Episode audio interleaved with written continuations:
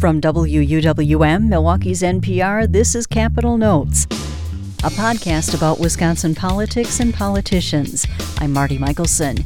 Each week I discuss noteworthy developments with J.R. Ross, editor of WisPolitics.com. Here's our latest conversation. So, JR, President Trump and Vice President Mike Pence are resuming in person campaign stops across the country after a bout with COVID 19 sidelined the president. Pence is scheduled to visit a manufacturing facility in Waukesha tomorrow. With only three weeks until the election, what do you think his message will be to Wisconsin voters? Oh, you know, it's been a consistent message in his previous stops. They've talked about law and order, talked about their response to the um, virus, talked about um, getting the economy back going again. So it's fairly consistent. They want to get this message, this campaign to be about things like taxes, uh, kitchen table issues, uh, those kinds of things, and not be about COVID because COVID is the president's greatest weakness right now. And it's, it's a struggle for them as long as the conversation is being dominated by talk about COVID 19, they're in a, a difficult situation. Might some voters take a dim view of the vice president coming to Wisconsin amid a surge in coronavirus cases and hospitalizations here? Absolutely. I mean, there is a definitely a different uh, approach to campaigning from what the Trump campaign is doing, the Biden campaign is doing. Uh, at the same time, you know, the Trump campaign is doing more things on the ground. They have people who are doing doors and canvassing voters, and Democrats, for the most part, don't. And there's a risk in that. I mean, right now the president is trailing the polls that we see of Wisconsin, but that that personal touch on the doors, that contact, that helps get people registered, helps get them turned out to vote. And Democrats are banking on the virtual contacts they're doing, you know, things like phone banks, like text messages, that those things can be an effective way to turn people out as well. And we just we don't know. It's it's a different world than what we're used to with campaigns in Wisconsin. Usually you see people on both sides of the aisle on the doors constantly trying to turn people out. So this is going to be a test of of this situation and kind of where people are at, what, what they're comfortable with. Meanwhile, Jill Biden, wife of Democratic presidential nominee Joe Biden, and Congresswoman Gwen Moore held a virtual visit with Milwaukee voters over the weekend. From her home in Delaware, Jill Biden implored people to get out and vote, while Gwen Moore slammed Trump for driving, quote, a wedge between the racial groups. How do you think their message resonated with Wisconsin voters? You know, I mean, the Biden campaign message has been fairly consistent as well. They're trying to talk about uh, how Trump has mishandled, in their estimations, the pandemic, how um, there's been a lot of chaos, a lot of division, that, you know, the president has, um, you know, just not brought people together. The thing is, again, back to that thing about the personal touch with door to door campaigning we're used to seeing people canvassing Milwaukee, for example, and trying to turn people out to vote. That's not really happening as much as before. How is that going to work? Will will will voters in some of these communities who are used to seeing people indoors, will they still be in, uh, inspired to vote? Does Joe Biden connect with um, African American voters, for example, in Milwaukee and Racine and Kenosha? Does he excite uh, people of color? That's still kind of to be determined. Because don't forget, you know, four years ago, uh, Hillary Clinton kind of neglected Wisconsin in the final weeks of the campaign, didn't put as much of an effort here as she should have. And we saw not just turnout in places like Milwaukee down, but for Democrats across the board. Can Joe Biden electrify Democrats and get them to turn out? The early signs are, yeah. I mean, we're seeing uh, absentee votes, our ballots being returned at a pretty healthy clip in communities like Dane County and Milwaukee County. So there are some good signs out there. But again, it, it's hard to know that until everything is in, how this is progressing and how well they're connecting with people with this virtual approach. As you were mentioning, Biden has taken a much different approach to campaigning than Trump because of the coronavirus. He and his surrogates largely continue to opt for virtual appearances rather than in person events.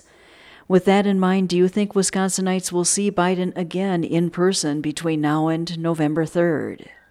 Good question. You know, he's been doing in person events again, um, making stops around the country in swing states. So he's out there. You would think if Wisconsin is like one of the key states in the end, that they'll be here. We've moved kind of toward a, a lean Democratic uh, rating. A lot of the national services that kind of try and uh, peg where the states are at. So Biden has an edge here. The races are races closer in some other states, but you have to be careful and not neglect Wisconsin. You know, like what happened four years ago, because Hillary Clinton kind of thought Wisconsin was in the bag and just didn't come here after the primary. But more importantly, she didn't spend money here. Uh, the Biden campaign is definitely spending money here. The TV spending is very much in Biden's advantage right now. Um, but TV ads aren't the end all be all. So you need to, sometimes you need that personal touch to get voters out. And, and like I said, we're waiting to see if this approach works. It's it's just such so so unique. We're not used to this kind of a campaign. At the same time, Trump is scheduled to make in person appearances this week in Florida, Pennsylvania, and Iowa. The latest Marquette poll shows Biden with a five point lead over Trump in Wisconsin, up slightly from four points last time, but still close to the margin of error. Several pollsters and media outlets have moved Wisconsin from toss up to the leans Democratic category. Given that, do you think we'll see another in person visit from Trump in the next three weeks? Or will he narrow his focus to states where polls are showing a tighter race?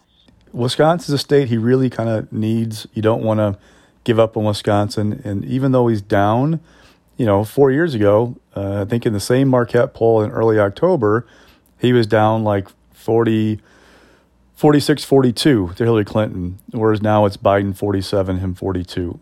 The difference, though, in these polls is that um, the president now is the incumbent he has a record. And right now, the race is viewed as a referendum on the president rather than really a, a choice between Biden and Trump.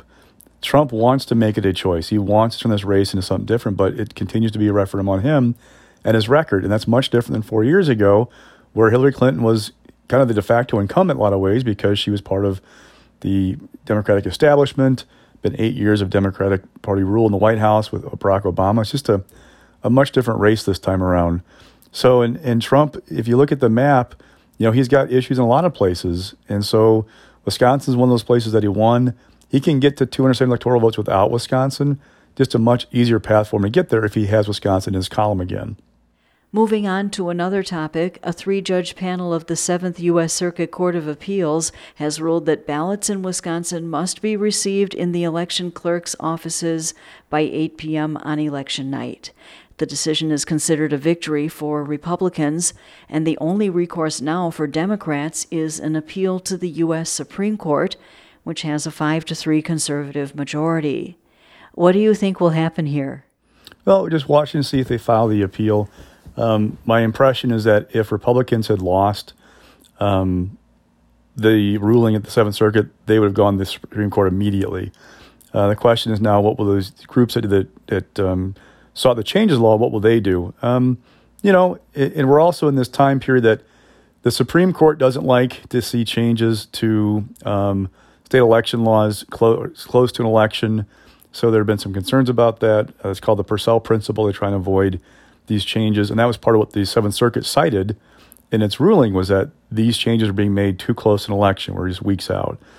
Well, the U.S. Supreme Court, don't forget, um, just this spring, embraced a similar approach to the spring election. It ruled that uh, ballots, absentee ballots, could be counted as long as they were postmarked by election day and received by the Monday after. So it's similar to what Judge Conley had put in place.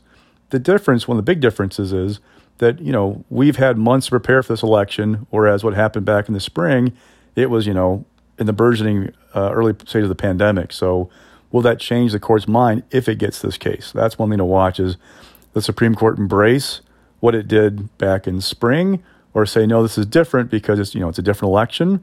Plus, two, we've had more time to prepare for what's going on with the pandemic, and the state has taken a number of steps to try and make voting in person safer. There have been promotions of absentee balloting. We've got a record number of absentee ballots requested so far. So, you know, there's a, a different vibe in that way this election as well. And finally, Democratic Governor Tony Evers issued another order last week requiring bars, restaurants, and retail stores to go back to 25% capacity because of the coronavirus. Do you think Republicans or conservative groups will challenge this? Well, just watching to see if they file the appeal. Um, my impression is that if Republicans had lost the ruling at the Seventh Circuit, they would have gone to the Supreme Court immediately. Uh, the question is now, what will those groups that that, that um, sought the changes law? What will they do? Um, you know, and we're also in this time period that The Supreme Court doesn't like to see changes to um, state election laws clo- close to an election. So there have been some concerns about that. Uh, it's called the Purcell Principle. They're trying to avoid these changes, and that was part of what the Seventh Circuit cited in its ruling was that these changes are being made too close to an election, where he's weeks out. Well, the U.S. Supreme Court, don't forget, um, just as spring embraced a similar approach to the spring election. It ruled that uh, ballots, absentee ballots, could be counted as long as they were postmarked by election day and received by the Monday after. So it's similar to what Judge Conley had put in place.